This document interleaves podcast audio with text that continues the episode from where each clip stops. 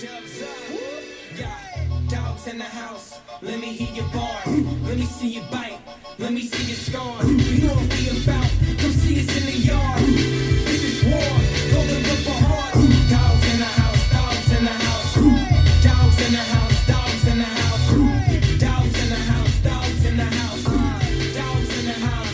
Dogs in the house. Hello and welcome to All We Hear is Purple. It's the host Victory over USC edition. I'm not your host, Andrew Berg, and we are the third or fourth most mediocre Husky football podcast on the entire internet and the official podcast of the Cody Pickett Fan Club. We're now available on Apple Podcasts, Stitcher, and all the other podcast apps, so make sure you can subscribe and rate and review our podcast and do the things that are good for podcasts for algorithmic reasons that nobody understands.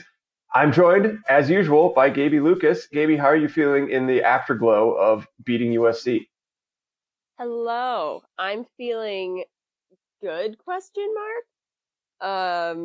I feel very similar to the way I felt after BYU, which was namely on defense. I'm like, oh, this is awesome. They can make turnovers. They can create turnovers now. But then I'm like, oh boy, I wish they could create turnovers and also put themselves in positions where they weren't so necessary. Let's get right into it. Yeah. Talk about the defense. I think that's a good place to start in this game because holding USC with whichever number quarterback they're starting to 14 points is a really good thing. And there was a lot to like in the game plan and parts of the execution. If we're looking at the best parts of the defense, I think we'd obviously be starting with the secondary. They held USC. I'm not going to say Matt Fink because I want to give some credit to the extremely good receiving core, because even with a bad quarterback, having those three receivers, St. Brown and Vaughns and Pittman, it's always going to be tough no matter who the quarterback is.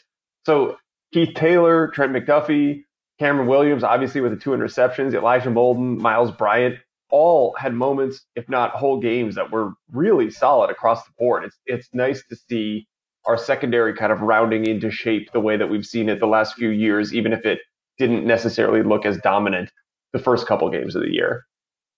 Yeah, definitely. I think for obviously Matt Fink isn't very good, but I think to put it in perspective, like my great grandma could throw for 400 yards with those receivers, and she's been dead for 13 years. Like that, their receivers are just so scary. So for that, for the secondary to play it like they did, and then a lot of that was just scheme, Also, I think Keith Taylor, even though statistically he didn't really show up, like that was a really good bounce back game for him. After having a couple penalties and not being at his best necessarily the last few weeks. I don't know, just overall I am there. That's the thing that is very pleasing as a Husky fan, to be like, if you guys can limit those guys no matter who the quarterback is, like, you're doing well.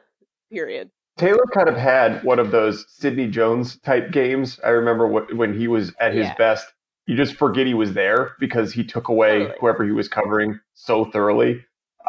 Taylor had help at times when they ran that interesting over-under double coverage where they'd have somebody at the line jamming the receiver and then another safety or another corner behind him giving some extra help. It seemed like they mostly did that to Pittman because Pittman and Fink had been so productive against Utah.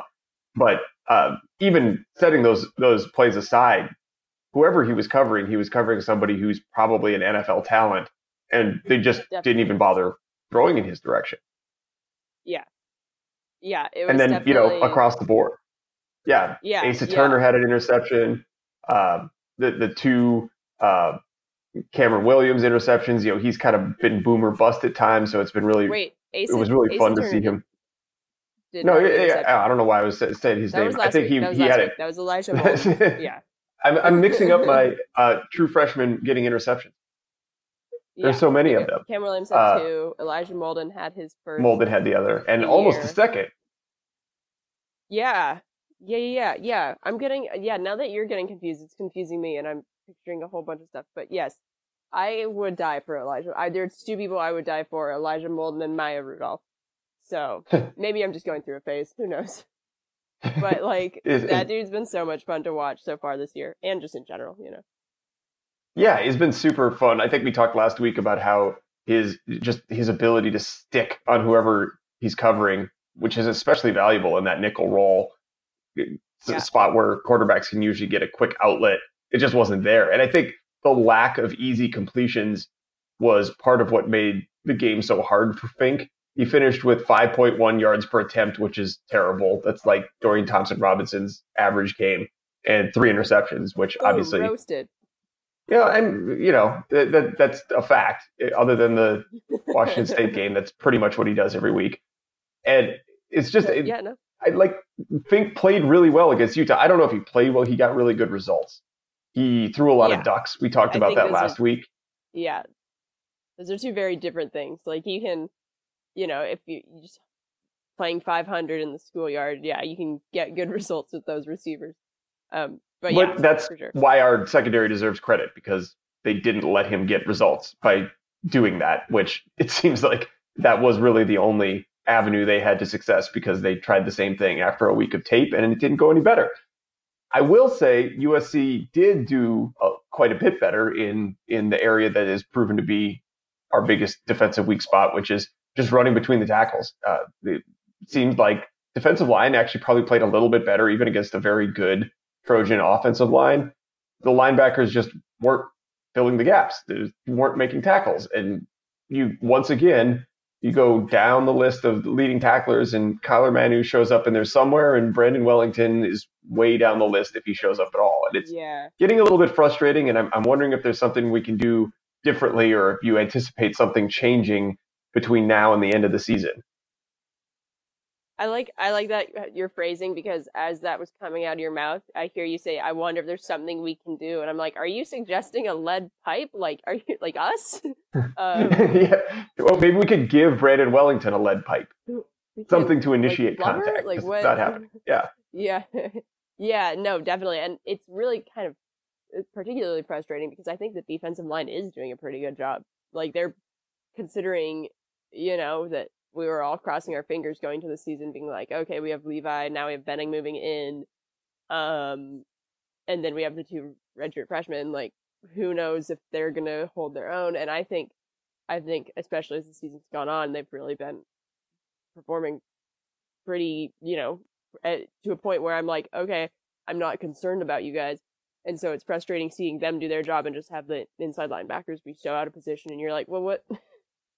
Why? Why? Yeah, and it showed up statistically because our stuff rate was actually pretty good. It was 23-24%, which is above average, meaning the plays where the defensive line gets penetration and just shuts down the run completely was above average. We were doing better at that than most teams do against, like we said, a good offensive line. It was just the plays where we didn't immediately shut it down. They were getting far more yardage than they should. There were no 2 and 3 yard runs. There were 0 yard runs and 6, 7 plus yard runs, which is not really what we're used to seeing. And it seems like teams are kind of picking up on the fact that that's an area where you can pick on the defense. Yeah, for sure. And I think that was kind of the thing I noticed too, even though I didn't have the stuff rate stat down. I didn't look at that, but just by the eye test, it was something that stood out to me. It was like, you know, like that goal line stand where they almost, well, I think it was 3rd down where Matt Fink ran it in, but they stuffed him at the line like 2 or 3 times. And you know, and there was multiple examples of that throughout the game, of just the defensive line just kind of willing the running game to just not happen. And then you know, and then the next play, it's because they can't do everything. You know, then the linebackers are out of position, and you're like, ah, god damn it. Yeah, and it was guys like Ryan Bowman, who's nominally an outside linebacker, basically lines up with his hand in the dirt most of the time, more or less playing defensive end. He was involved in quite a few tackles near the line of scrimmage that you would normally see a middle linebacker coming in to fill the gap, and he just got off his block and made the tackle himself. And I guess that's just reiterating what we were saying, that if our run defense is functioning, it's usually the defensive lineman doing it rather than the linebackers. But, you know, Bowman had a really solid game, and the inside defensive linemen. Seems like Potoai's been really solid across the board. Thule's been really good when he's been in, and so on. So there are the building blocks there. You just have to hope that either Wellington starts playing a little smarter, or maybe MJ Tafisi. Although it seemed like he did get a few more snaps this week and the results weren't all that much different. Hopefully he has the room to grow that maybe the more veteran players don't have, and he can show some improvement as the year goes on, because it really doesn't seem like it's been getting a whole lot better. Yeah, and I think that's kind of the thing is if you see it the first couple games and then they kind of kick into gear, then okay, whatever. But, I mean, you've had 4 years in the system for Kyler Manu, 5, and I think Kyler Manu, frankly, I think has played better than Wellington. Yeah. Not a high ceiling player, but he's been fine. Yeah, not high ceiling, but he's been all right for what we know he is. But I mean, when you look at the fact that they're still so out of position, and I just don't think they have the instinct to really be that reliable. And by the time you're that far in the program, the standard or conventional wisdom would be, I mean, just in general, the marginal utility of you per game or per season is diminishing as far as what reasonably it could be expected for him to improve versus a guy like MJ Tafisi or Jackson Sermon. They've only been in here a year, so for each game they play or each season they're here, that's so much more that they're taking in and so much more room for improvement. So it's kind of one of those things where, as a fan, my hope for the senior inside linebackers, specifically Wellington, is kind of I don't really see any reason to, or any reasonable logic where they get that much better. So all of my hope for an improved linebacking group would rest on the redshirt freshman, pretty much. Yeah, I'm with you on that. Speaking of success running the ball, that was essentially where we kind of made our money on the offensive side as well. Savon Ahmed, obviously, with the 89-yard touchdown run, that was huge. He even had, I think, other than his huge play, still averaged 4 yards a carry in pretty heavy usage the rest of the game. And fortunately, the 89-yarder does count, so his yards per carry average was quite a bit higher than that. And for the game, it was 5.5 yards per carry against a pretty solid defensive line, linebacking core. We didn't see a lot of Sean McGrew. Ahmed was really good. Newton was so-so. Chico had a couple nice runs. Anything you saw in this game, in the running performance, that surprised you or that was different from the last couple games when we've seemingly seen this running back core evolve and become kind of the lifeblood of the offense? I don't think there was anything in this game particular that felt that much different. What did feel really nice, though, was just knowing that USC's defensive line kind of reminds me of a defensive or a light version of their receivers, in that you just look at each one of them and you're like, uh-oh. Yeah. I don't want to play that, So for them to be able to do, even taking away that 89-yard run, having a 4.0 average per run, that's not that great. But against that defensive line, I'll take it. And then you add that 89-yard run, which obviously was more on their linebackers and secondary taking bad angles and then him making them pay for it. But one thing just in general over the season that I've been pleasantly surprised by the running back in general this season. And I know I've said that over and over. But I think one thing specifically with Ahmed that has been really just really nice to see is, he's not going to be someone who's going to fall forward in the way that Gaskin did, or that McGrew is showing to do now, or Richard Newton in his ability to kind of power through guys. But I think his vision and his patience has pretty clearly improved. I mean, he's still not the best at it, but I mean, he's definitely, you can see where he's focused on that and how he's gotten better at it. And that really showed in that breakaway touchdown run. Because, if you saw Savon Ahmed last year, the year before, in that situation, he probably would have just run straight into Jackson Kirkland's butt and fallen over. And so to see him have that patience and to kind of wait just that smidge of a second for the holes to open up and to go is something that's just nice to see that improvement, you know? Yeah, I agree. And I think that's an interesting point because seeing the blocks, being able to wait for them to develop seems like such an instinctual skill that I, as we talked about Ahmed in the past, was always a little unsure if that's something he'd be able to develop. Like, can you get good at something that's instinctive? And I'm pleasantly surprised to see that he definitely has taken it, like you said, maybe not from weakness to great strength, but at least from weakness to non-weakness. So he has taken something that's not easy to improve on and shown meaningful improvement in that area, which is great. I also was curious, I am just wondering if part of the reason McGrew wasn't in is related to what you were saying about that terrifyingly physical defensive line and whether he just might not hold up as a not normal sized human in pass protection. If he had to block somebody, I can't imagine him offering much resistance against any of the starting defensive linemen from USC. So maybe there were other game plan reasons for it, but it seemed like that would not be a good matchup for any of those linemen. They would probably step on him, and we would still be scraping him off the field turf at this point.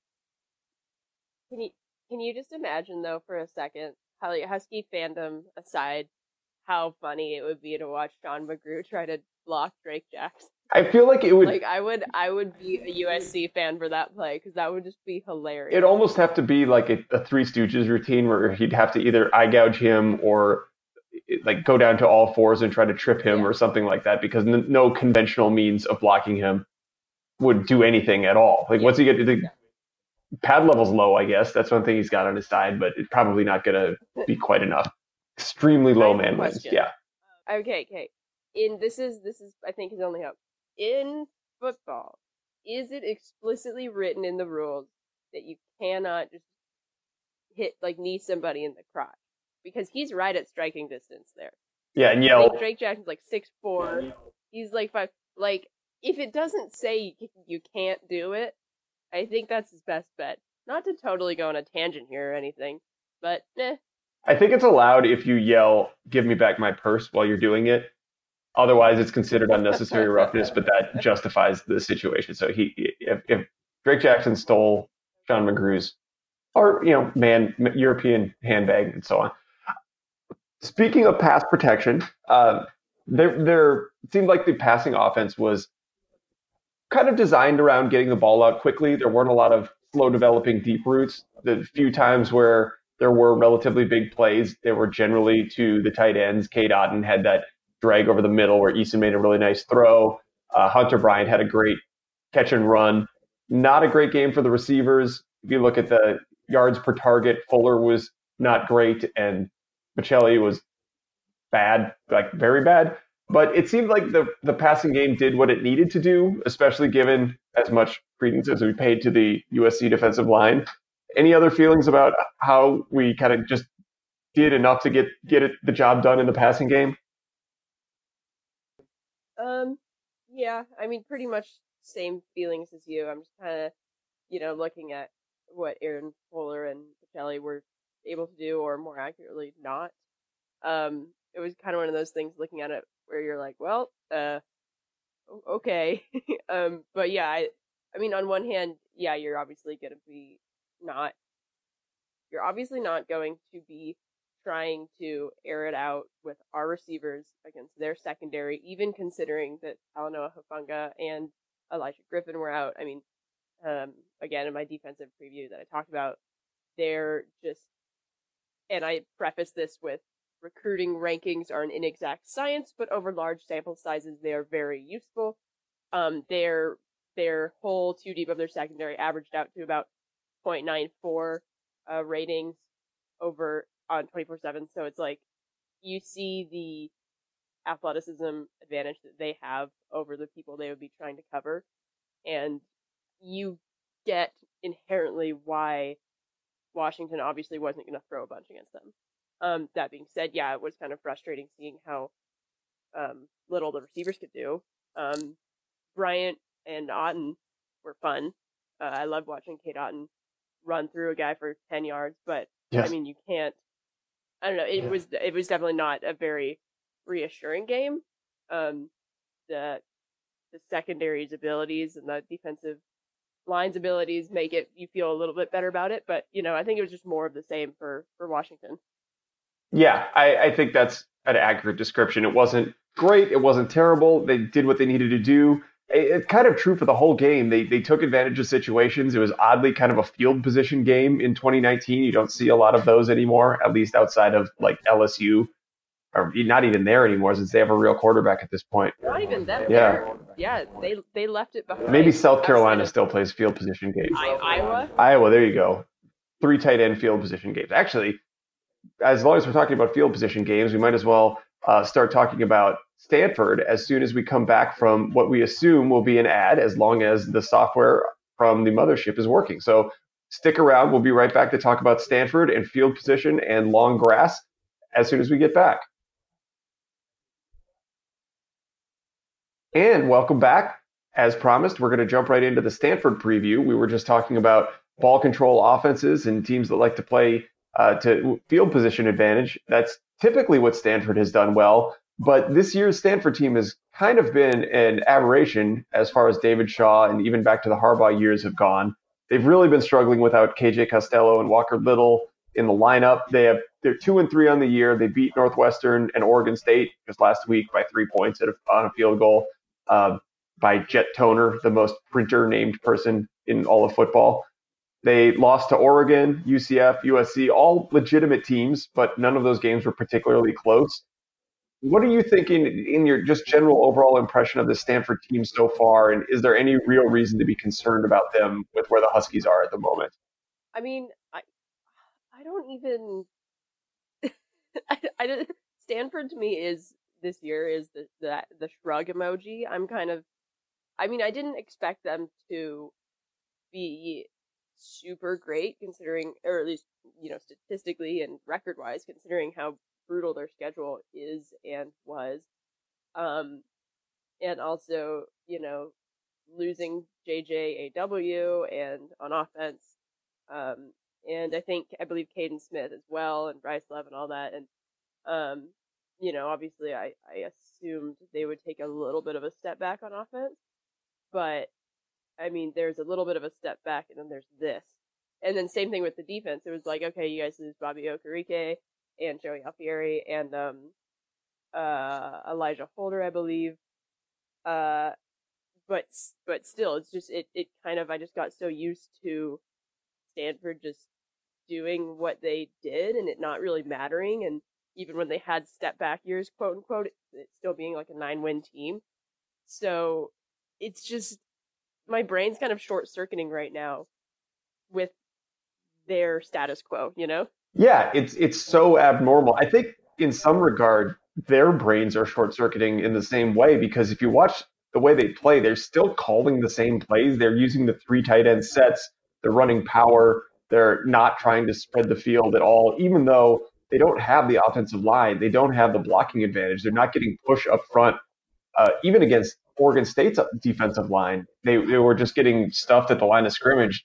They're on the year, I think, averaging something like 3.6 yards per carry. And like we talked about, that's against them. They don't have patsies on their schedule where they're padding their stats with, you know, a 300-yard rushing game or whatever. But it's not acceptable for a team that wants to run the ball all the time to be averaging 3.5 yards per carry. And they just keep doing it. They don't have the personnel.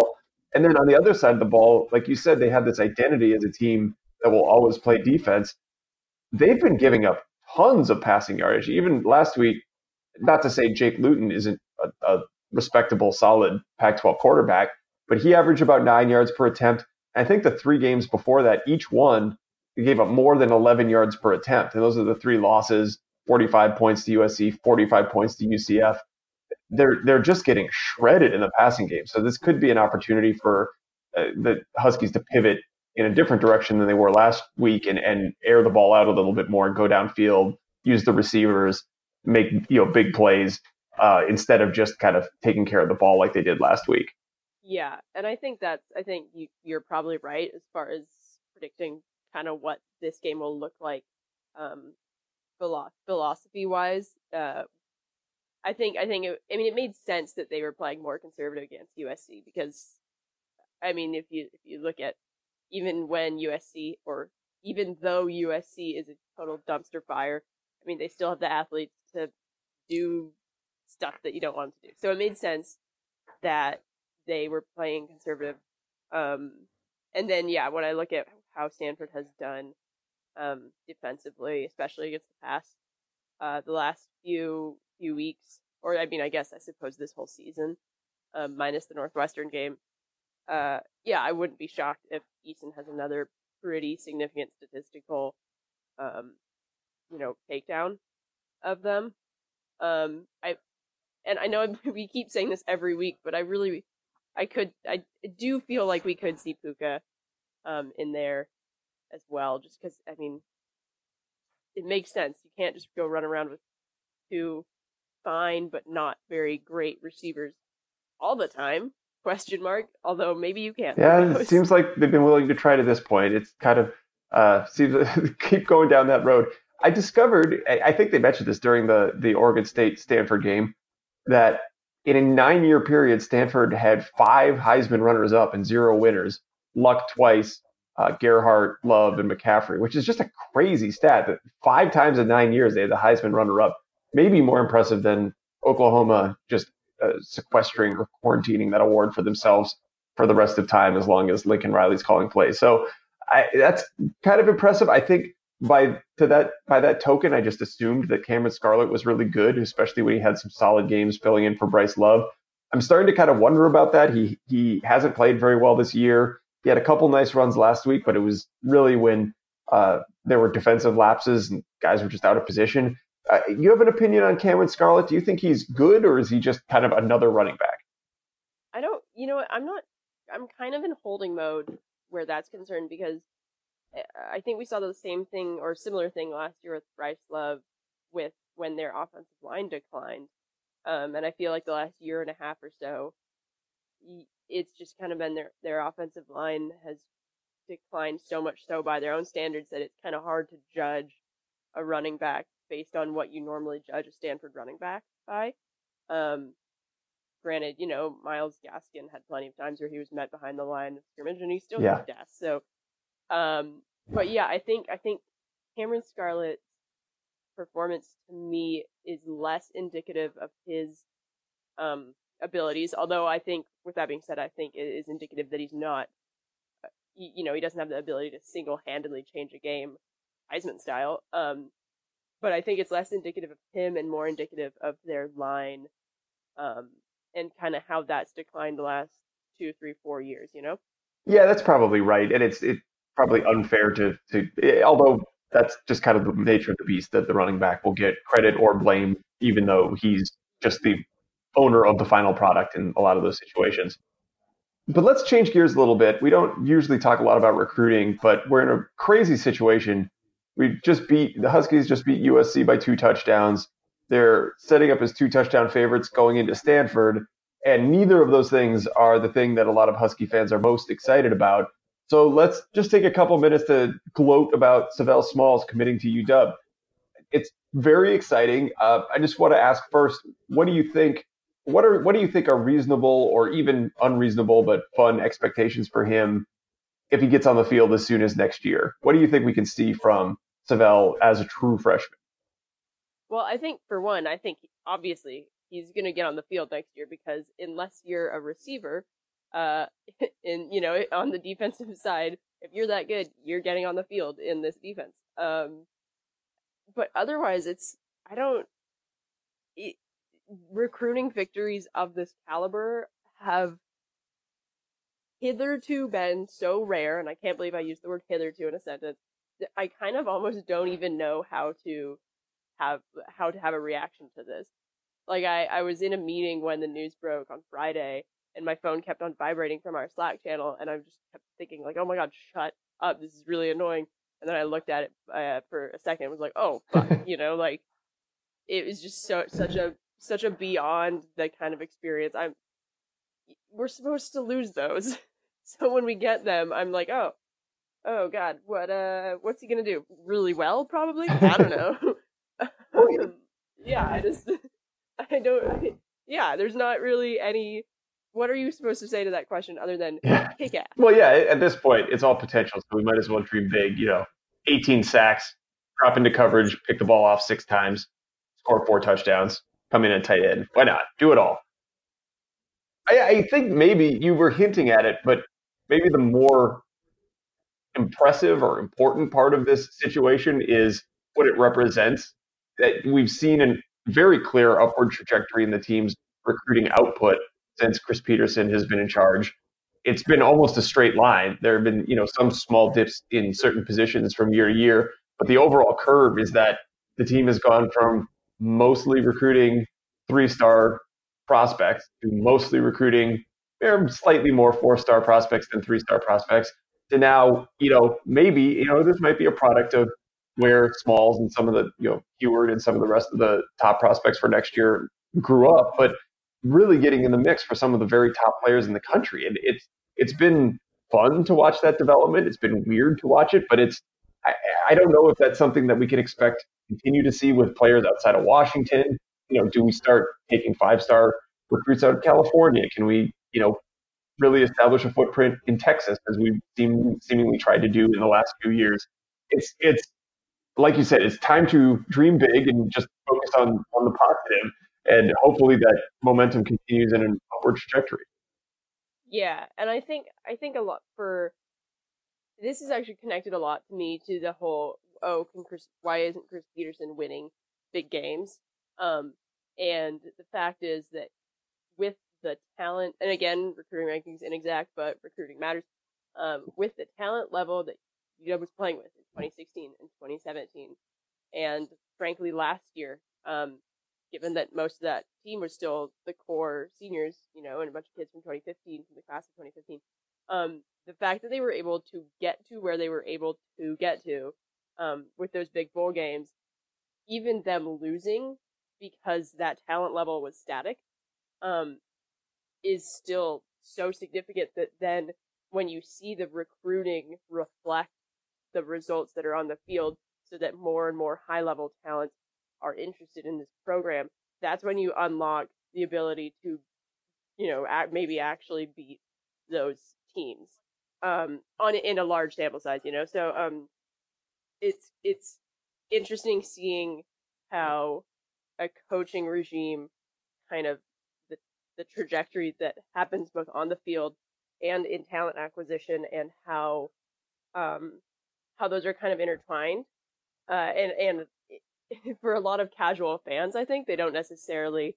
and probably most people who are listening to this aren't quote unquote casual fans, but I'll have people, my parents' friends or whatever, ask me about, we're like, oh, what do you think about the football or whatever, and explaining that and how the trajectory of a program, a coach gets hired, takes them a couple years to turn the program around, then it takes the recruiting legs a couple years from there. So then you have a couple years still moving forward where the talent level is still mostly the same. And then you get those recruits.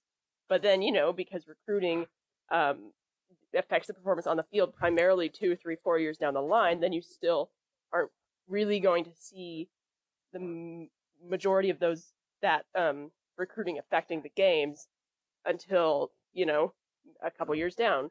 So seeing that growth and then understanding, okay, well, in 2018, 2019, and now 2020, their recruiting has significantly upped in response to the elevated level of play on the field for this program. And then thinking, okay, so now that we have this talent, oh shit, this team, really logically, there's no other reason to believe there'll be anything other than what it is known in science as certifiably kick-ass. And so I just think that's fun to watch that and know what it implies. And you hit on something interesting, that there's been this virtuous cycle of winning on the field leads to acquiring better players. And it's not a guaranteed causal relationship. Peterson won a lot at Boise and the talent level never got to the point of being elite and so on down the line. And there are other programs where that's been the case. And for a variety of reasons, that hasn't been a problem at Washington. They have built the talent base up as the on-field performance has improved. And so it's kind of like now we're 2/3 of the way there. So it's, you start phase 1, win more games with the players you have. Phase 2, get better players. Phase 3, become great with great players instead of very good with good players. So it's very exciting that we're headed down that road. Speaking of, well, we're talking a little bit about teams that seem to be heading on the right track as overall programs. We can talk a little bit about the rest of the conference briefly. I think Cal is an interesting one in a similar vein. It seems like they were starting to turn that corner a little bit, maybe in that phase one of those three phases. And then they had a very tough game on Friday night. At Friday night, the Pac-12 was cannibalizing itself. But maybe more significantly, they lost Chase Garbers, sounds like, for most of the season, if not the whole season. So lose to Arizona State, lose the quarterback who has at least done enough to let their defense win them some games. Do you think they can survive with Devin Modster for the rest of the season? Devin Modster said his name very strangely, but former UCLA not successful quarterback, now at Cal, and yeah, it's kind of scary. Is there an optimistic view of the Cal team the rest of this season? Oh, man, I my gut is no, solely because. Well, the interesting thing is that Monster looked okay when he was at UCLA, and he looked very below average at Cal. So, I mean, maybe that was just him being thrust into there. Maybe it's Cal's offensive system. And I suppose we'll probably see in the next couple of weeks. I mean, I think the thing that Cal has going for them is their defense is so good, and it's such the focus of their team in general that I think, you know, I think they can hold themselves in any game. They have a chance with that defense. But yeah, I really don't have a lot of hope with Monster if I were them, which sucks also for Washington fans because they looked pretty darn good. At least, I mean, their wins weren't by a high margin, and so advanced metrics didn't really like them that much. And also what that implies is that further on the line, they probably would start losing some games anyway. But it also just sucks for Washington that likelihood of their losses happening more often now has to come now, right when they were looking kind of good, and like maybe that loss was respectable. So as UW fans, it feels like one of those really moments. Yeah, we had a lot invested in them finishing with like two or maybe three losses on the season, and now it looks like it could definitely go significantly above that, which is a little scary. So it's going to look like a worse loss at the end of the year. Nobody's going to, if we end up on the borderline of the playoff at the end of the year, nobody's going to be looking back saying, well, they lost to Cal, but it did look like Cal might have the makings of being a season-long top 25 team if they're not that great quarterback who's just better than their really bad backup and so on. It's not, don't get the benefit of the doubt on that one. Utah, who's another team that could seemingly make our strength of schedule look a little bit better, although we still have to play them and beat them if that's going to be the case. They look like they're back on track, or it might just be that Washington State is cratering and they're, what did Mike Leach say, fat and lazy and a bunch of other pejorative things that probably apply more to him than his players. Anyway, you give that more to Utah or to Washington State being a little bit down at the moment? I think it's a little bit of both. I think it's a little bit of both, and then also when you look at the circumstances of Utah's loss to USC, where it was just such a funky situation. I think, granted, they should have won anyway if there's as good as the people who were stupidly picking them as a dark horse for the playoff were. But yeah, I think it's probably a little bit of both. I think them kind of refiguring their shenanigans out, and then also, I mean, Wazoo's no stranger to cratering for a little bit and being terrible for a good 2 weeks and then being good again. So yeah, I think they'll, for the most part, I think Utah will probably come out and look pretty good for the rest of their season. And so I think for whatever happens against Washington, I mean that's good for us, right? Obviously, it's a bit of a monkey off their backs because I believe Utah had been 1-4 against Leach at Washington State, so not a great result, and even against some of the poorer WSU teams that they'd faced. So it's a nice win for them. It's a bit of a styles clash with the way they like to pressure the quarterback, going against the air raid that doesn't mind when you pressure the quarterback. And also of interest, Washington State going into a bye week now. It'll be interesting to see how they come out of that, because it seems like things are a bit fractious at the moment, and that could turn out really good or really bad being away from the field for a week. I don't know if they'd honestly rather get back on the field right away or if they want to let it stew for a little bit and, you know, get even fatter and lazier, as it were. But it'll be interesting to see how they come back from that.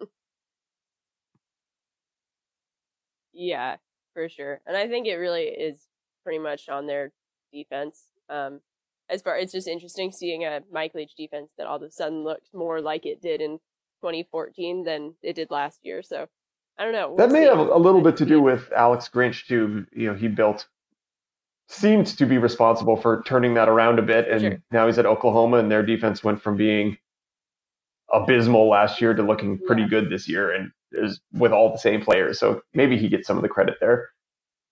I think he's a fantastic all indications are he knows what he's doing with telling guys where to line up and when to hit people. He's got very good results from that.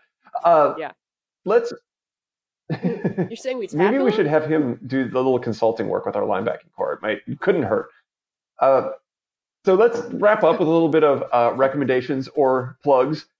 You have anything coming up that you want to let people know about, or anything non-football related that has been particularly entertaining in the last little bit? Oh, yeah. Well, I did, and I forgot it, which is less than helpful. Yeah, I think I have a show. Your own schedule. Yeah. Yeah, no, you go. Pull up Twitter. Look it up. Think about it. Well, I will talk briefly about the Between Two Ferns movie, which is on Netflix. It was a direct-to-Netflix release. It's Zach Galifianakis. If you've ever watched him do the Between Two Ferns very awkward interviews, which probably look a lot like what will happen when we eventually get Cody Pickett on this podcast. But it was a feature-length movie, all built around the premise of him having to record enough of these talk shows to get his own late-night talk show. It has a lot of great people in it. It's Benedict Cumberbatch and Matthew McConaughey and David Letterman, and they're all very funny, built around Zach Galifianakis and several other very funny improvisers. Lauren Lapkus plays his assistant. She's hilarious. And Ryan Gall is a cameraman who's very funny as well. And I believe, not written because it's mostly improvised, but kind of storyboarded and directed by Scott Aukerman and Zach Galifianakis, He is a veteran of Mr. Show with Bob Odenkirk and David Cross and so on. So lots of very funny people involved, and it's free to watch as long as you have Netflix. And it's like 80 minutes long, so it's the perfect length to just laugh for a little while and then forget about it forever. But it's very funny. So I would recommend that. And hopefully that was enough time for you to get all the dates that you needed straightened out. Okay. Well, I didn't actually look at a calendar because if I exit out of the app that we used to record, I'm pretty sure it just shuts down, and I was too scared to test it. I do have a show on October 9th, I think. You know what? I don't remember where or what time it is, so I'll plug that next week. But you know what? Let's go with there's two stand-up specials. Both are on Netflix. Oh, God, really that's funny. So funny. Nate Bargatze, also a diehard college football fan, which he talks about in his special. So good. Yeah, like one of the eight diehard Vanderbilt fans. Like a nerd. Yeah, I didn't know they existed. Yeah, so anyways, that's really good. You should watch it. He has, for anyone listening to this, he has about 4 or 5 minutes about Mount Rainier. Well, it's not about Mount Rainier. It's more tangentially related to Mount Rainier. No. Oh, and also Catherine Ryan has a really good one. She's Canadian. Called Glitter Room? Yeah, it's called Glitter Room. That one is very great. The end. Those are my two for the Tuesday. Sounds great. For the week. Those both sound good. So, like I mentioned, join us next week when we hope to be joined by Cody Pickett himself, and we will awkwardly interview him a la Zach Galifianakis. Cody Pickett? Yeah, he did like one of the blog's tweets, so I think we're like 90% of the way to getting him on the podcast. So yeah. We'll keep working that angle. Here we go. Well, he liked that one tweet that I did a few months ago where I said that Cody Pickett was my first crush when I was like 9. It's so, kind of creepy for him to like that. But in any case, have a great week. Let's hope. No. It was like a fun, dorky one. You know, like one of totally not weird. Not weird at all. Totally not weird. We have fun here. So go Dogs. Let's get the win at Stanford. Thanks for listening, and we'll be back next week. Yep. Do good things, don't do bad things, and bow down to Washington, I suppose. Bye.